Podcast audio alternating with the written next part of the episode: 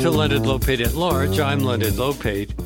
Michael Zweig's new book from PM Press, Class, Race, and Gender Challenging the Injuries and Divisions of Capitalism, is a look into what's driving many of today's most urgent and troubling problems the, the origins of the inequalities of income, wealth, and power, environmental devastation, militarism, racism, and white supremacy patriarchy and male chauvinism, periodic economic crises, and the cultural conflicts in our country. Michael Zweig, who's been an activist, educator, and organizer over the past six decades, is an emeritus professor of economics and founding director of the Center for Study of Working Class Life at the State University of New York at Stony Brook, and he joins us now. Welcome to our show. Thank you very much for having me. Good to be with you. You open your book by stating that it's, quote, for anyone interested in learning about, thinking more deeply about, or engaging in progressive politics. But don't recent polls suggest that that's a dwindling audience?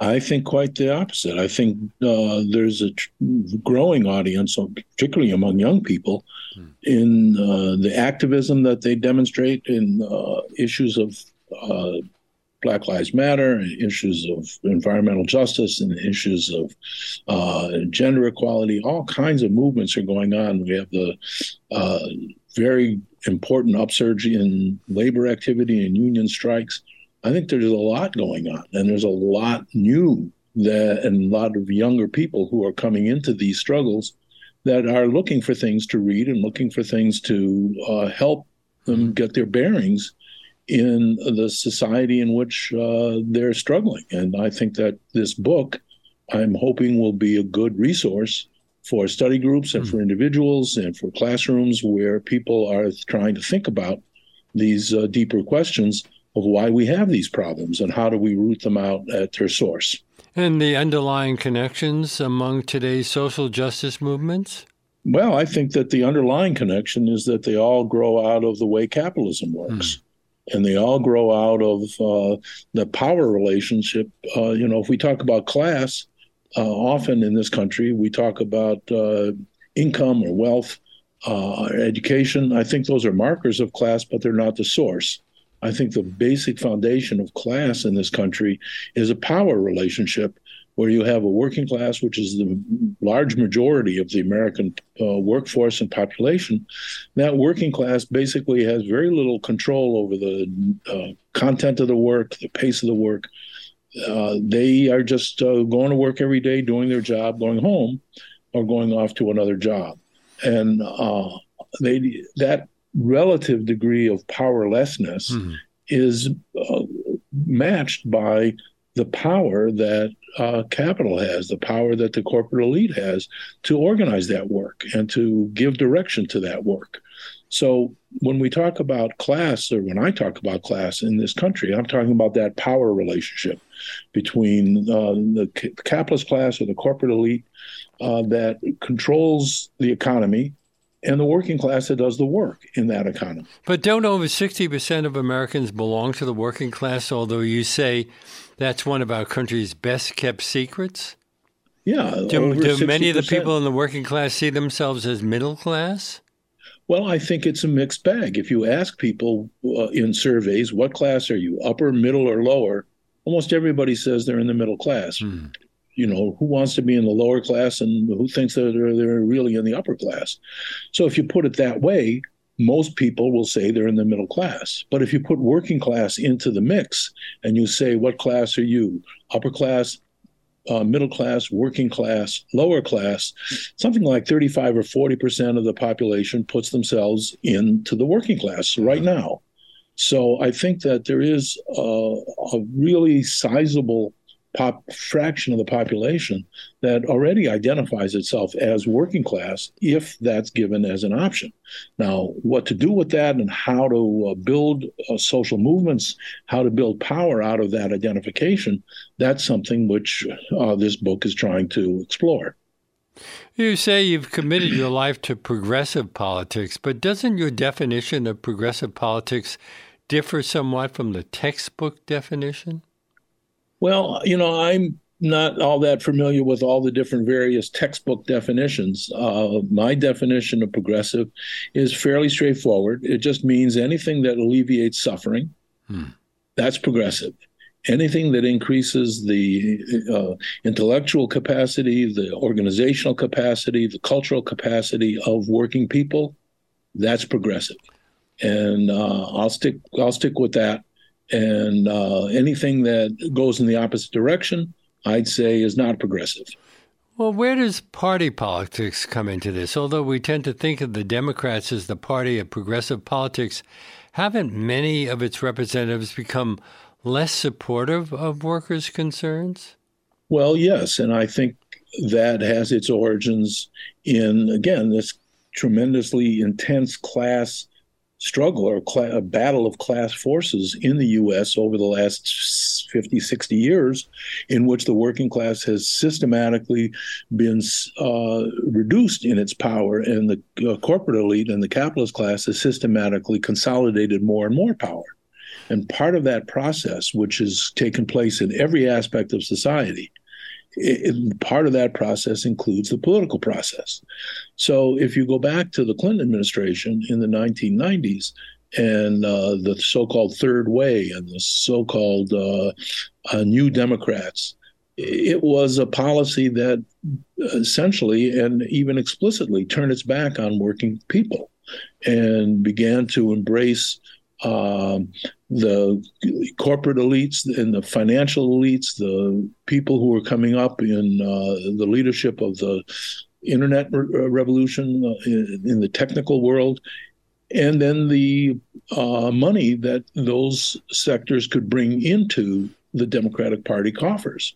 And so you had, you know, the end of welfare as we know it, which was a strong, very strong attack on working people in this country, lower income working people. You had the uh, deregulation of the economy that was a boon for the uh, uh, financial and corporate elite in this country until we had the catastrophe of the economic collapse in 2008, 2009, and then other collapses uh, and difficulties since then. So, yes, the Democratic Party used to be what was thought of as the party of the working man or the party of the working class but it's long since turned its back. And I think we see that uh, even uh, now. Uh, even though uh, Joe Biden wants to, you know, present himself as the, uh, you know, the champion of working people, Bidenomics. He's, he's still talking about workers are the middle class. Well, workers are the working class, and I think that even talking about working people as the middle class and unions built the middle class Uh, strips the working class of its authority, of its of its even ex- its existence. So I think that you know when we talk about electoral politics, I think it's important to put electoral politics in the context of this class this divisions in the in the society. So uh, the political apparatus uh, can be thought of not only as an electoral question, but also a movement building question because politics is also undertaken by social movements hmm. and by the attempts to crush or marginalize or dismantle those movements. Well, hasn't these fluctuations often been the case? The, the reason the Progressive Party was formed in the mid 20th century and then the Labor Party in the late 1990s, they came and they went. You were involved in the Labor Party. What happened to it? Well, I think what uh, happened to the Labor Party, which was founded in uh, 1996 at a convention of 1,400 workers from dozens and dozens of unions, including my own, to, uh, American Federation of Teachers, Local uh, 2190. We had 14 people at that convention from the union, an official delegation. But what happened was that the labor movement in this country is so closely tied to the Democratic Party, is so closely involved with figuring out who should be the candidates and where the money should go, and contributing millions and millions and tens of millions of dollars to the Democratic Party across the country, it was basically impossible to bring the labor movement out of that orbit and into this new labor party that we were trying to build. And a labor party that doesn't have the labor movement and doesn't have the, the, the power and strength of working people mobilized on behalf of working people explicitly. If you don't have the labor movement doing that, you can't have a labor party, and that's what happened. It, it well, basically disintegrated. Well, labor has different concerns in different parts of the country. The reason Joe Manchin uh, is a Democrat, and so and well, Bernie Sanders Sanders is not. He's listed as an independent, but there are a few other members of the Democratic Party who are so-called progressives, aren't there? Well, yes, there are, and, and they represent different kinds of states than the one Manchin represented. Well, uh, see, I think that it, that's true, but they represent different interests. And I think rather than thinking about it as geography, I think it, it's more appropriate to think about it as the interest. Joe Manchin represents the coal operators. Mm-hmm. Well, Joe Manchin geography. represents. Well, in my mind, in anyway, part, it's where the where the coal is because there isn't any coal in New York City, so we don't have that kind of representative here. But there is a working class in Virginia and West Virginia that uh, I think has an interest that goes beyond coal. Mm-hmm. And the way in which uh, the conservative or pro business wing of the Democratic Party plays its cards is also to sabotage not only environmental legislation, but all kinds of legislation that increases the p- political capacity, the cultural and, and uh, organizational capacity of working people. Uh, and I think that we have to think about politics in terms of these interests of the working class and go into West Virginia and talk about why it is that there's so much poverty in West Virginia, why it is that jobs are disappearing, why it is that the new jobs that are being created are often out of reach to the people who are, who live there. Those are all questions that are appropriate to ask, and I think that the progressive part of the Democratic Party has a better answer for that and we saw that in in Bernie's campaign. Although he, was, he's been called a socialist, and isn't socialism a dirty word in, uh, to the majority of American voters? Well, it's less and less a dirty word. I think that what Bernie was able to do, talking about democratic socialism, was to bring that term in, back into the American political consciousness, but as policy issues. Medicare for all, Let's have union organizing being supported by the government instead of being uh, undermined by the uh, cons- by conservative uh, rulings in the National Labor Relations Board. Let's have uh, policies that bring racial justice. That's something that's very much in the interests of working class people, and that uh, white as well as black. And I think that uh, what Bernie was doing in his campaign demonstrated that that message explicitly characterized as democratic socialism. He didn't hide that. That got a tremendous amount of support. And if the Democratic Party apparatus in in, in 2016 didn't stick its thumb on the deck uh, uh, on the scale and mm. very much disrupt the political uh, um, process by which uh, candidates were selected, I think Bernie might very well have been president and, and not uh, Donald Trump because uh, Bernie was talking to working class people. He was talking to uh, minorities and and um, black and Hispanic workers, and he got a lot of support. And and he did that in the name of uh, democratic socialism. Well, so how I does the current definition of democratic socialism compare with the New Deal policies of FDR?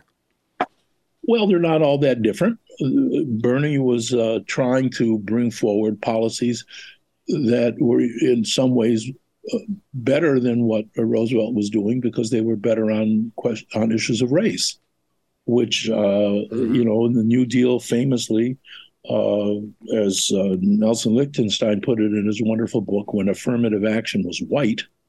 Uh, the benefits of the New Deal were overwhelmingly channeled to white workers and deliberately blocked from access by uh, black workers. So I think that the kind of things that Bernie is talking about uh, were uh, in the New Deal mode, but uh, updated uh, to the kind of political environment that we live in today and the needs of the working class today that I think Bernie is in touch with. Well, didn't some capitalists call FDR a traitor to his class? So this this this debate has been going on for a while now, and it FDR, FDR, well, he did come out of the upper class. Yeah, well, he was a traitor to their class in a certain kind of narrow and, and uh, immediate kind of a way. But in 1936, when he was campaigning for reelection, his first reelection, he actually got up and publicly said, Yes, they hate me, and I welcome mm. their hatred. uh, you know, well, that's pretty good. And I think that uh, what we need is to understand that any profound transformation or reform in the capitalist system requires a certain section of the ruling class to agree with it and want it to happen. And that's what Roosevelt represented. The civil rights movement in the 1950s and 1960s resulted in this uh, legislation in 1964, 65, 68 about uh, voting rights and uh, housing rights and other uh, elements of civil rights all that happened in the context not only of a broad social movement, but a social movement that created the conditions in the international environment of the Cold War that a significant section of the ruling class in this country wanted those reforms, and they got them. However, they didn't do away with racism because pretty soon thereafter we got the Southern strategy of Nixon. We got the so the new Jim Crow that uh, Michelle Alexander has identified. So we didn't get away with uh, from racism by those things. We didn't get away from class oppression in the New Deal. What we got was some reforms and some that were actually quite deep and quite profound. And those reforms then became the target of a ruling class that felt they didn't need them anymore and they could you know go ahead and try to repress workers or repress black people repress women and we're living with that repression and that attempt to push all that back uh, today in american politics right now my guest on today's show is michael zweig whose latest book is class race and gender challenging the injuries and divisions of capitalism published by um, PM Press. This is WBAI New York 99.5 FM and WBAI.org. Um, the progressive movement was quite strong in the late 1960s and early 1970s. What happened then and, and what led to what's happened since? Well, is it a matter of social movements replacing political movements? No, I think that what happened was a very instructive uh, uh, transformation of the political dynamics in the country in 1971. And I tell this story in, in uh, this book about the Powell Memorandum uh, for Lewis Powell, who uh, was then appointed to the U.S. Supreme Court by President Nixon. But when the memorandum in 1971. That's right, the mm-hmm. Powell Memorandum, which was written to the U.S. Chamber of Commerce. Mm-hmm. Now, for young people today, it's hard to imagine how it is that capital and capitalism as a system was so much on the defensive and so much in bad odor in this country in the 1960s in early 1970s. But in every element of society, in the church pulpits, in the political process, in schools and universities, and publications, and magazines, in newspapers, uh, in every aspect of of uh, popular culture, capitalism was on the run. Capitalism was very much on the defensive as these social movements uh, rose to challenge capitalism for power remembering that power is the basis of class. So Powell wrote this memorandum to the Chamber of Commerce and he said, we have to do something about this attack that we're facing on all fronts. And he itemized all the fronts that capitalism was reeling uh, in their uh, attacks. And Powell said, we have to respond to this, but not as the auto industry looking out for its own industry, uh, for its own interests, and the agricultural industry looking out for its own interests. We have to respond to this as a class for the system. We have now to defend not only our industries, not only our businesses, but we have to defend the system. And we have to all contribute to that process so that we can push back this challenge to the system that we're seeing. And in fact, in the 1970s, the ruling class in this country did just that. Hmm. That's when you got the Federalist Society, which uh, recently has put all these people on the Supreme Court to turn Roe back. You have, and incidentally, not just Roe, but to enhance corporate interests uh, in a hundred different ways. You have the uh, Heritage Foundation, the Cato Institute, the American Legislative Exchange Council, uh, all these uh, and many more were created in the 1970s as a consequence of the Powell Memorandum. And so, then within all, all the churches, within all the religious establishments, there was this there was an attack on sort of progressive thinking about poverty and uh, the, the, the preferential option for the poor as the Catholic Church and liberation theology proposed it. And so you had this very systematic uh, attempt to strip hmm. working people and all other uh, associated people, allied people, and people of color in this country. And it was very successful over time. And in the consequence of that, we have this very great increase in income distribution uh, uh inequality, very great increase in the inequality of wealth, and that comes with a very great inequality in the allocation and distribution of power in this country. And that comes back to class as a question of power. Because you say that the rich are not the ones the working class needs to confront. That's right. I, I, think, you know, the, the Occupy movement in 2011 had a very profound influence on the culture of this country. They, the Occupy movement was central in bringing forth this issue of inequality of income the 99% and the 1%. That was the mantra of the day. And it's still, you hear it. Oh, we're the 1%. No, they're the 1%. We're the 99%. Well, I went down to Zuccotti Park and I gave a little talk at the library. They had, you know, speakers come, and I was one of them. And I asked people there to think about who is this 1% and who is this 99%. We're not just talking about percents of population, we're talking about who has the power to make life miserable for us and who has the power to confront that. So if we're talking about the 1%, it isn't just rich. In New York City, if you're an anesthesiologist and you're married to a police officer or you're married to a, a high school principal, you're making uh, uh in the top 1%, you're making more than 450,000 or half a million dollars a year in income. That's just the, a fact of income uh, in these different occupations. I can tell you, I believe that the anesthesiologist and the high school principal is not the, the target of our struggle. The target of our struggle are the people who run the major corporate entities in this country and the political apparatus that supports them. That's the target. And uh, if we're talking about trying to address the power of capital, sort of hidden by the 1%, we have to mobilize the power of the working people, of the working class, with its allies all together, way more than the majority of the people, the 99%. But I think instead of talking about 1% and 99%, it's more helpful and we can see more clearly what's involved if we talk about the corporate elite or the capitalist class on the one hand and the working class and its allies on the other.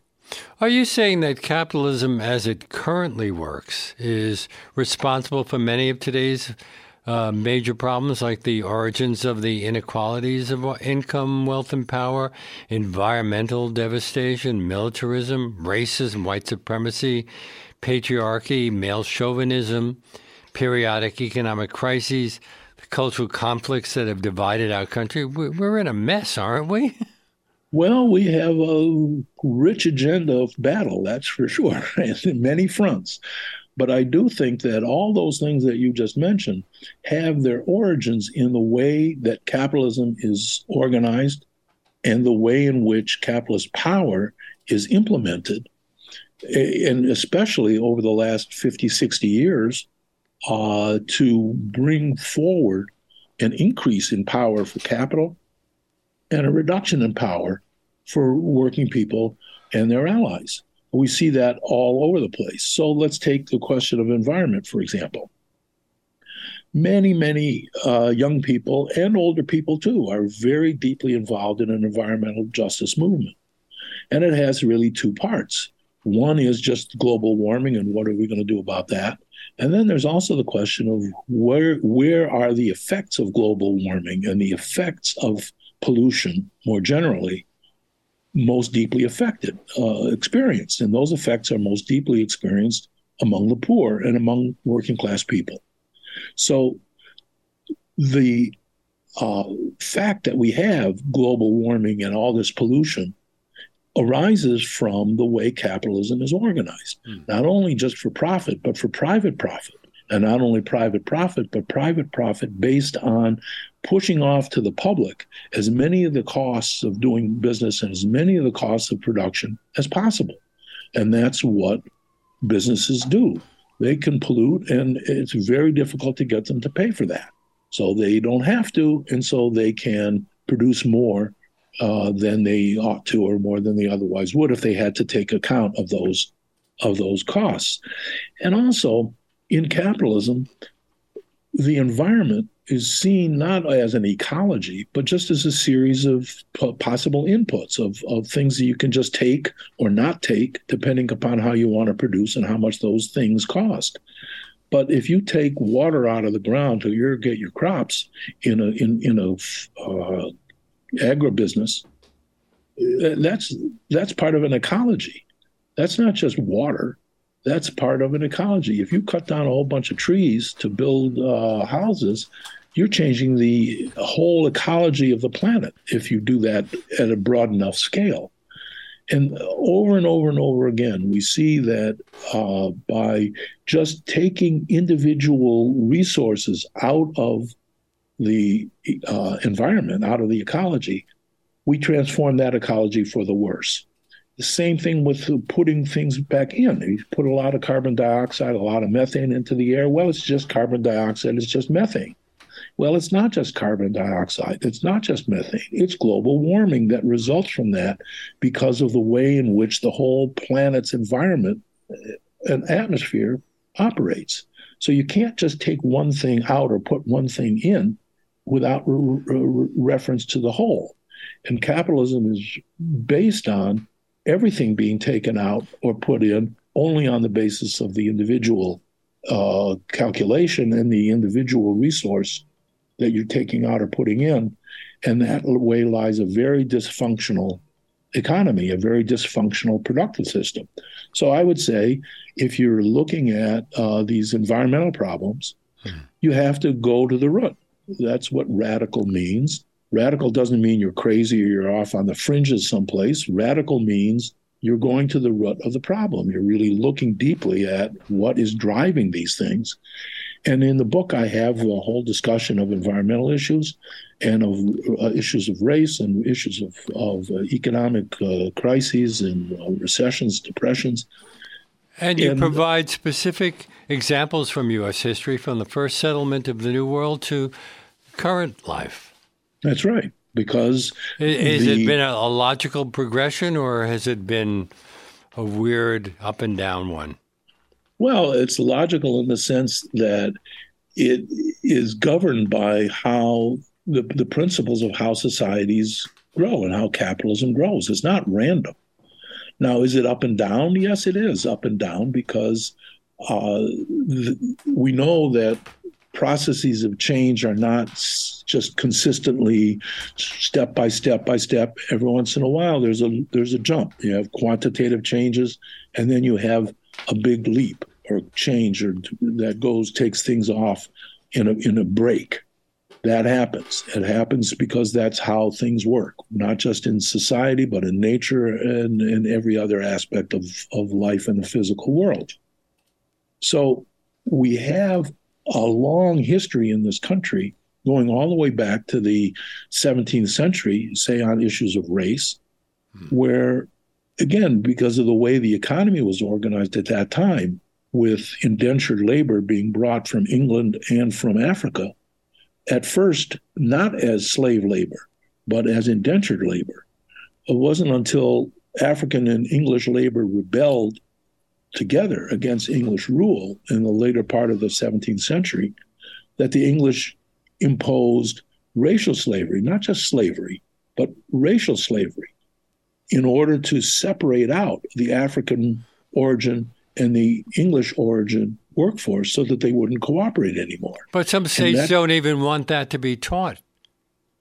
Well, that's part of the struggle, isn't it? Hmm. That's part of what is going on in this country today, further to consolidate the power of corporate elites, further to consolidate the power of the capitalist class. And you have people like Ron DeSantis and other people around the country who are implementing that politically.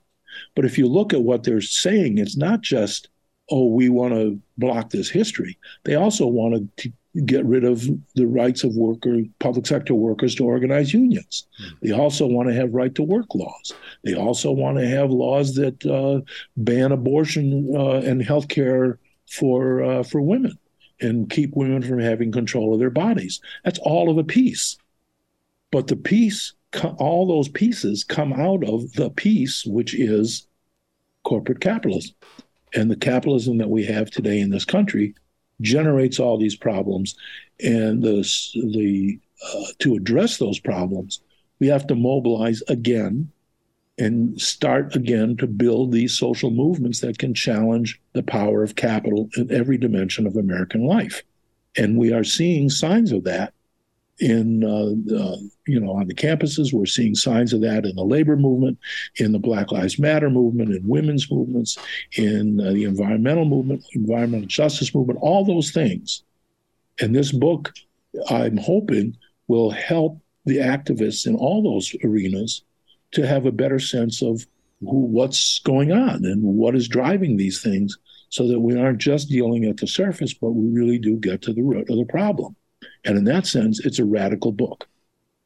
You're listening to Leonard Lopate at Large on WBAI New York 99.5 FM and streaming live at WBAI.org.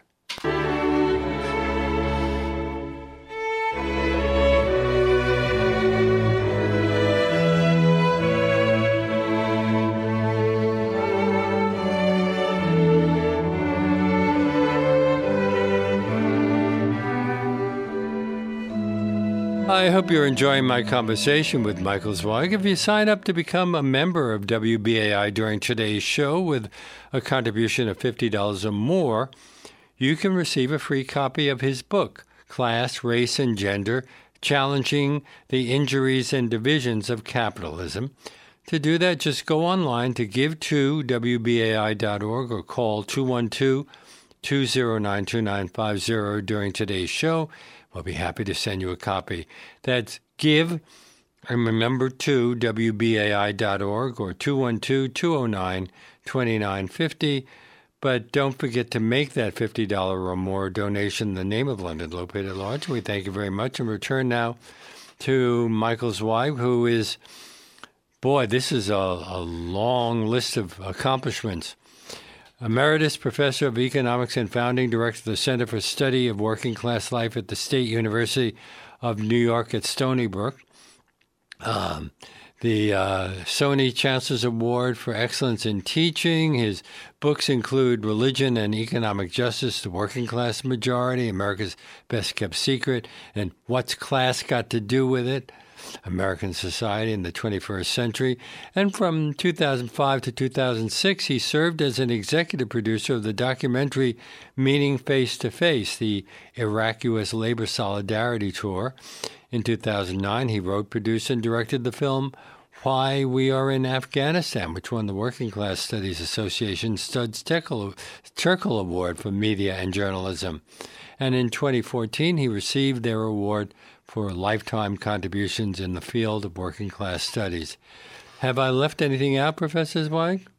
Well, you know, I live in New York City and out on the east end of Long Island, uh, uh out in Southold Town, where I've been a volunteer in the Southold Fire Department for over 30 years. And that's another aspect of life that I think is important to uh, uh, be involved in. And I encourage people where they are, if they're in a district where they only have volunteer fire departments, please uh, join up. Uh, we need your help. Now, your book has a foreword from Reverend William J. Barber II. Why him? Reverend Barber, I think, is uh, is one of the leading and most profound uh, uh, spokesmen or leaders for uh, economic and social and racial justice and, and gender justice in this country.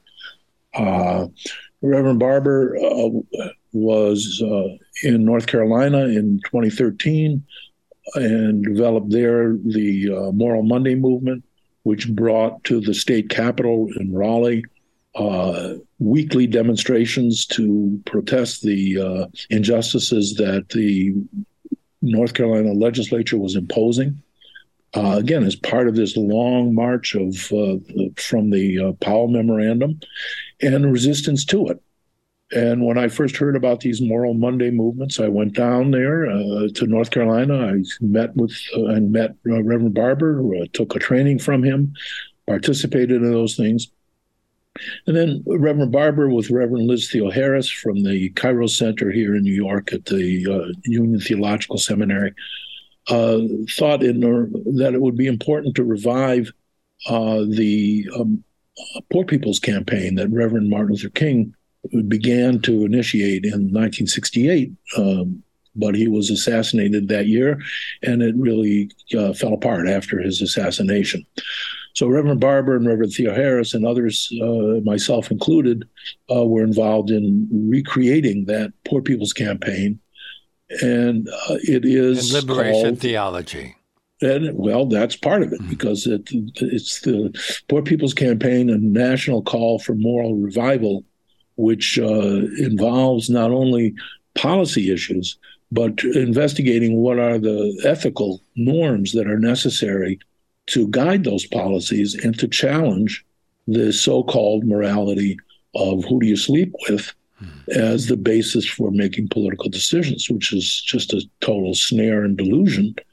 And what we're trying to talk about in the Poor People's Campaign is a, a, a set of values and norms that uh, champion mutual mutual care, mutual uh, aid, uh, concern for one another, uh, concern for the poor, and uh, implementing policies that alleviate suffering rather than uh, finding excuses for doubling down on suffering. Well, so, yeah, go ahead. I'm sorry. So I, I you know, uh, when I was working on this book and thinking about it, uh, PM uh, Press uh, asked me, "Well, who do you think might write a forward for it. And I thought, well, let me ask Reverend Barber. And he read the book and he thought it was good and thought it was useful as a resource and uh, wrote the forward for it. And I'm very appreciative of that. Well, although every major religious tradition has considered the alleviation of poverty to be uh, a major moral consideration, haven't some current religious leaders aligned themselves with the practices of the ruling class? How do you account for that? Well, because you know it's again a question of power, and if you have a, a church, I remember in 1986, the Catholic Church in this country, uh, the bishops put out a uh, not exactly what you call it, but a statement on the economy, and that statement was a social democratic statement because it emphasized the needs of the poor. It emphasized the needs of working people. It put working people over uh, the interests of working people over the interests of capital. And that it called on capital to pay close attention to and to further the interests of ordinary working people and to deal with poverty. Well, at that time, again, as part of this onslaught from uh, the corporate elite, a letter went out to all the different uh, churches in in the Catholic churches in this country from right wing Catholics who pointed out to the priests and to the bishops think about where your money comes from if you want to fix your roof. Think about where your money comes from if you need new vestments. We provide that money. Don't be sucked into this uh, new bishop's letter, which is taking you off in the wrong direction and is going to uh, make us uh, doubt your sincerity as to the principles that you're operating under. It was a very explicit attack.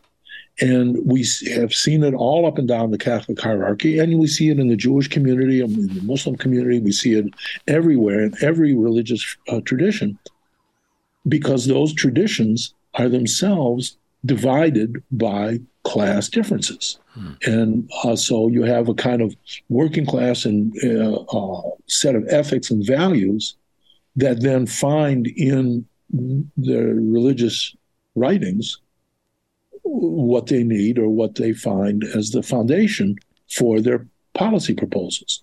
So Reverend Barber likes to say you can look in the Bible and you'll find five or seven different references to homosexuality uh, you'll find 2,000 references to alleviating poverty. Hmm. Why do we have a uh, you know church uh, apparatus that in some places wants to just champion those five passages about homosexuality and ignore the 2,000 se- uh, sections that have to do with poverty? Let's reverse that. And so that's a bad, that's a struggle. That's a struggle that goes on in every church tradition.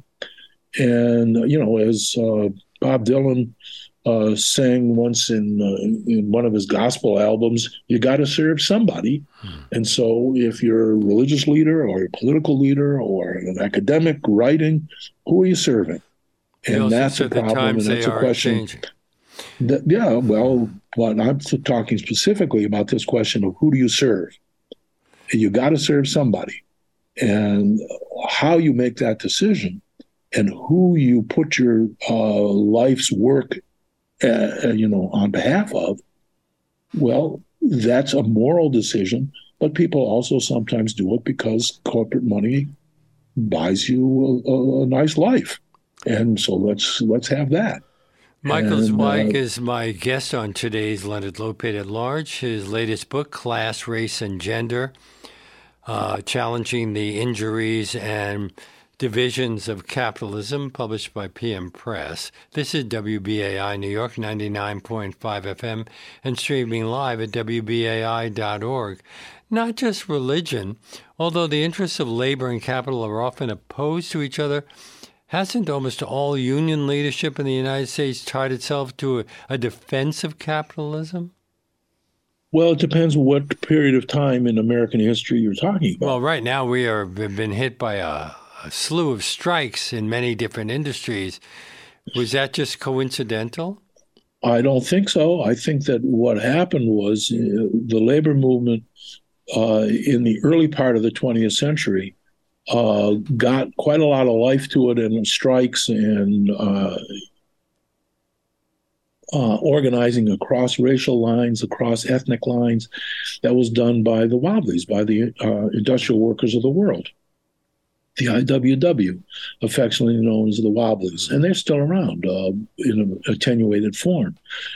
But what happened when they were organizing strikes in the Paterson silk mills in Paterson, New Jersey, or up in Lynn, Massachusetts, or out in the timberlands of uh, Washington State, the docks in San, in San Francisco, the corporate powers mobilized against them and crushed them. Sent out the military uh, in 2000 in, in, the year 1921. There was the famous Palmer raids.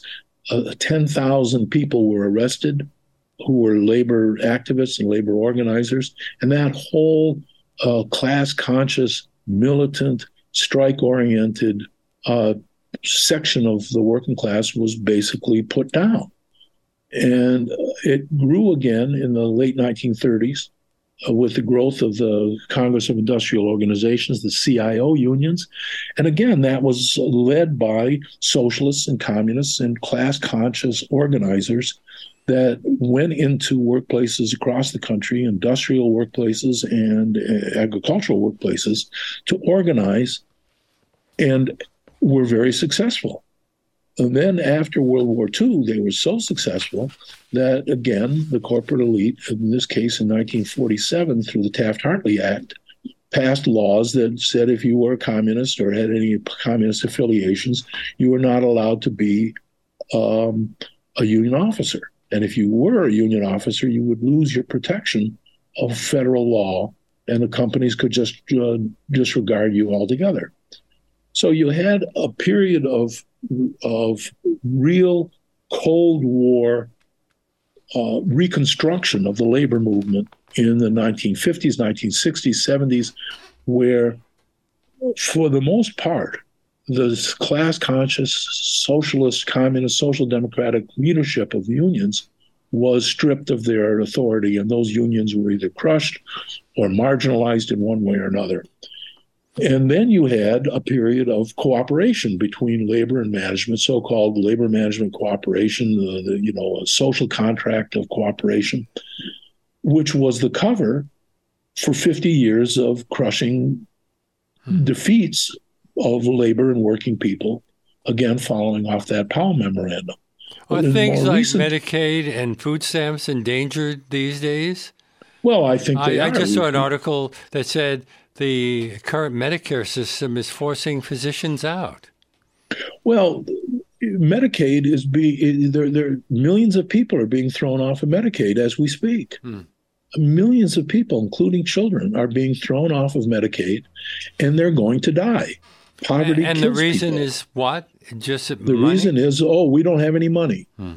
But we have a lot of money for the military. We have a lot of money for all kinds of things that are beneficial to uh, uh, industrial capital. We don't have adequate taxes on the rich. We don't have adequate taxes on corporate uh, activity. We don't have adequate taxes on capital gains income. Who gets that income? Well, that income goes to the corporate uh, elite and those who serve them. So I think that, again, what we're facing now is an intense battle, and it is literally, if we're talking about Medicaid, life and death. Hmm. Now, in recent years, particularly in uh, the auto industry and the Teamsters, uh, the Food and Commercial Workers Union, and others, there has been a resurgence of militants.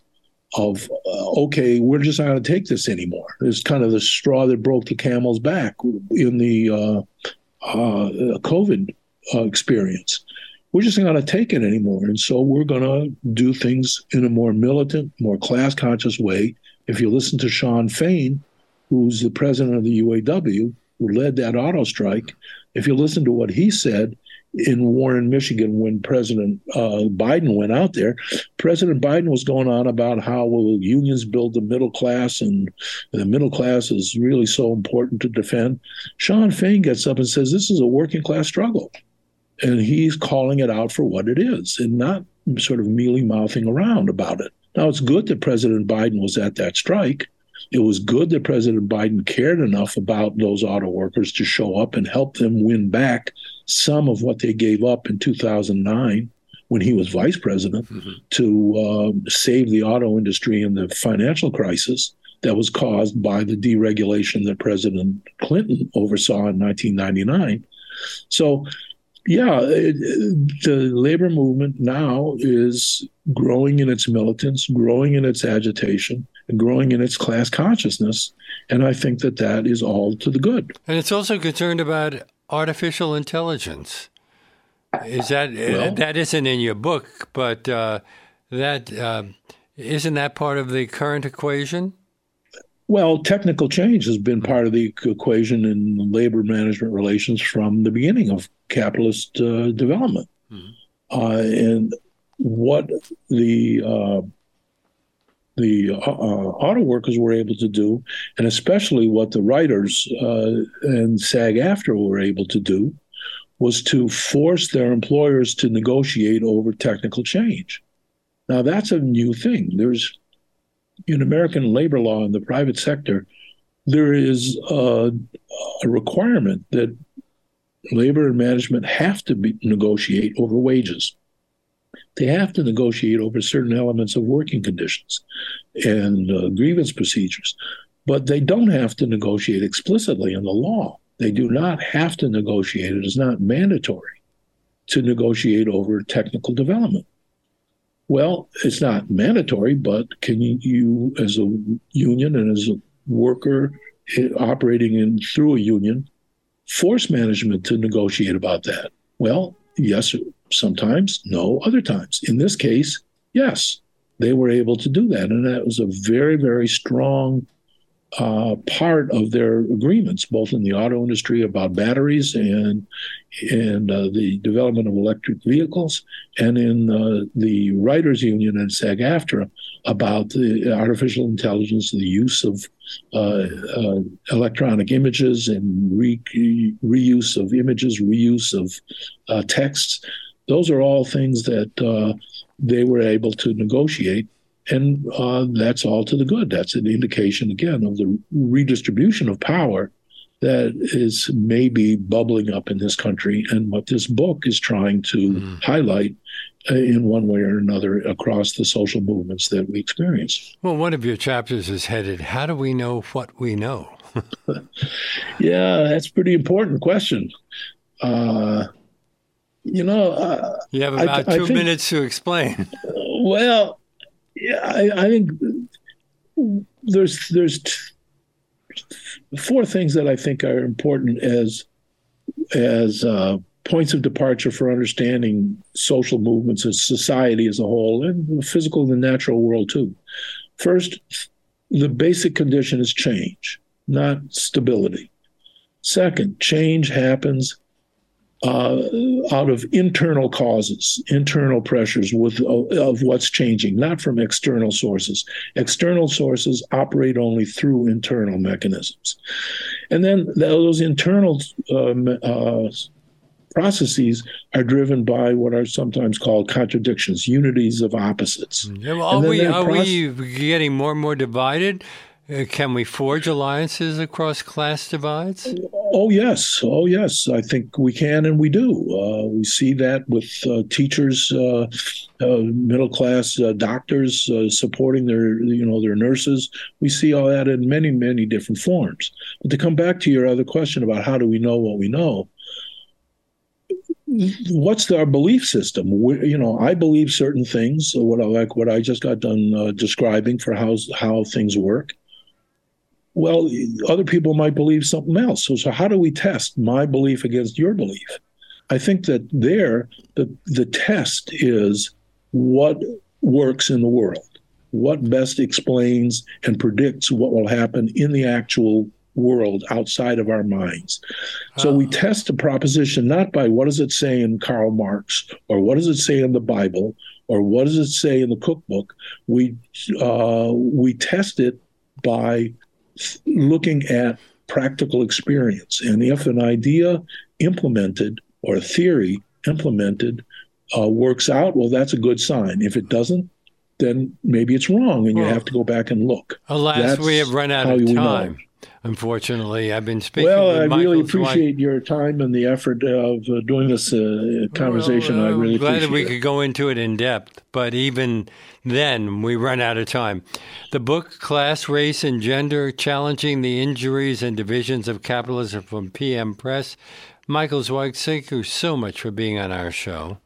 Well, thank you for having me. I appreciate the discussion, and I hope that people will look at that book and uh, join in this uh, conversation.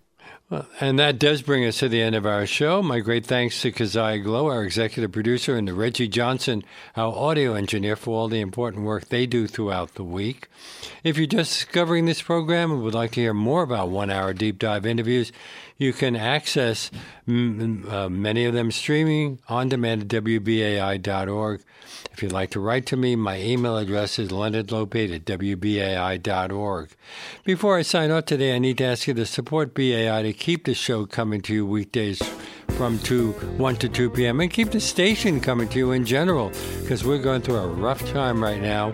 All public radio stations are, but BAI, which relies 100% on listener support, is in a particularly tough bind. And we hope that if you have the means to do so, you can make a contribution at whatever level you're comfortable with by calling 212-209-2950 or by going online to give to WBAI.org right now.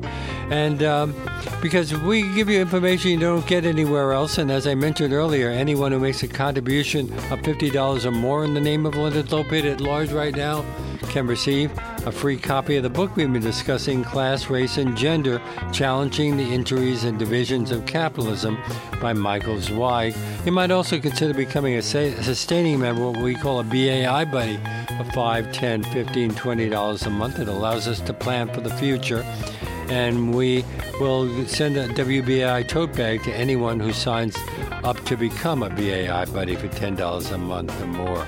Remember, we're the only station that is a, uh, relies 100% on our listeners.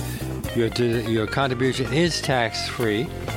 Uh, please do what you can to help us keep going and doing this kind of radio.